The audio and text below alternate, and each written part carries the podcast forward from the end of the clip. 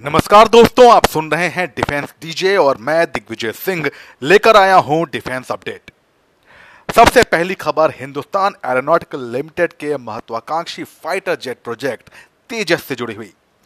दोस्तों, खबर आ रही है कि तेजस का जो फुल्ली ऑपरेशनल कैपेबिलिटी वाला वर्जन है एफ़ जिसे कहते हैं, वो इस साल के अंत तक प्रोड्यूस होकर तैयार हो जाएगा और पूरा जो, पूरा का पूरा एफ़ जो वर्जन है वो एयरफोर्स को मिल जाएगा। एफ़ ओ वर्जन जब हम कहते हैं तो इसमें ये है कि जहाज़ अपनी पूरी फुल ऑपरेशनल कैपेबिलिटी से फाइट करने के लिए पूरी तरह से तैयार है। यानी कि वो जहाज़ एयर टू एयर और एयर टू सरफेस वार करने वाली मिसाइलों से लैस होगा, वो गाइडेड बम से लैस होगा वो एयर टू एयर जो गन फाइट होती है उसके लिए तैयार होगा और साथ ही आ, उस एयरक्राफ्ट को हवा में रिफ्यूल भी किया जा सकता है।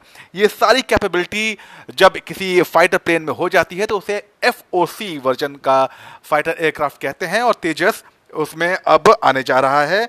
खबर यह है कि डीआरडीओ के साथ संपर्क करके हिंदुस्तान एरोनॉटिकल लिमिटेड तेजस को 100 किलोमीटर की रेंज में तक मार करने वाली बियॉन्ड विजुअल रेंज की जो एयर टू एयर मिसाइल होती हैं, उससे लैस कर रहा है। और एक खबर ये भी आ रही है कि जो मिटियोर मिसाइल्स हैं 300 किलोमीटर की जिनकी रेंज है एयर टू एयर मार करने वाली, उनसे भी इसको लैस किया जा रहा है। इसके साथ ही डीआरडीओ ने तेजस के जो, का जो वर्जन है, उसमें अपना नया रडार सिस्टम भी जो है, वो उसके साथ भी टेस्टिंग लगभग कंप्लीट कर लिया है।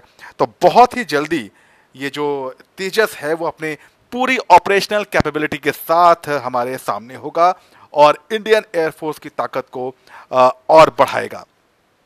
दूसरी खबर आ रही है जो, वो ये कि भारतीय वायुसेना एक अर्जेंट परचेस कर रही है इसराइल से। करीब 400 software defined radio operating system खरीदने की।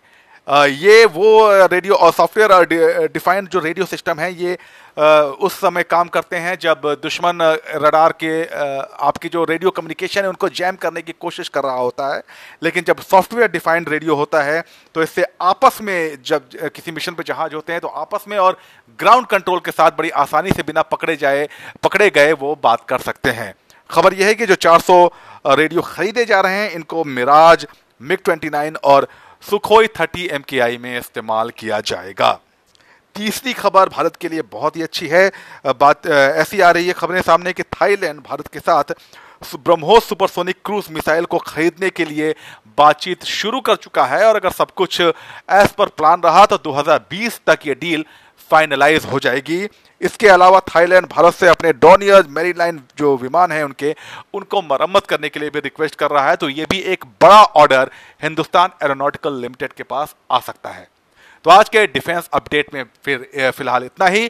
कल कुछ नए डिफेंस अपडेट के साथ मैं फिर हाजिर होऊँगा तब तक के लिए नमस्कार।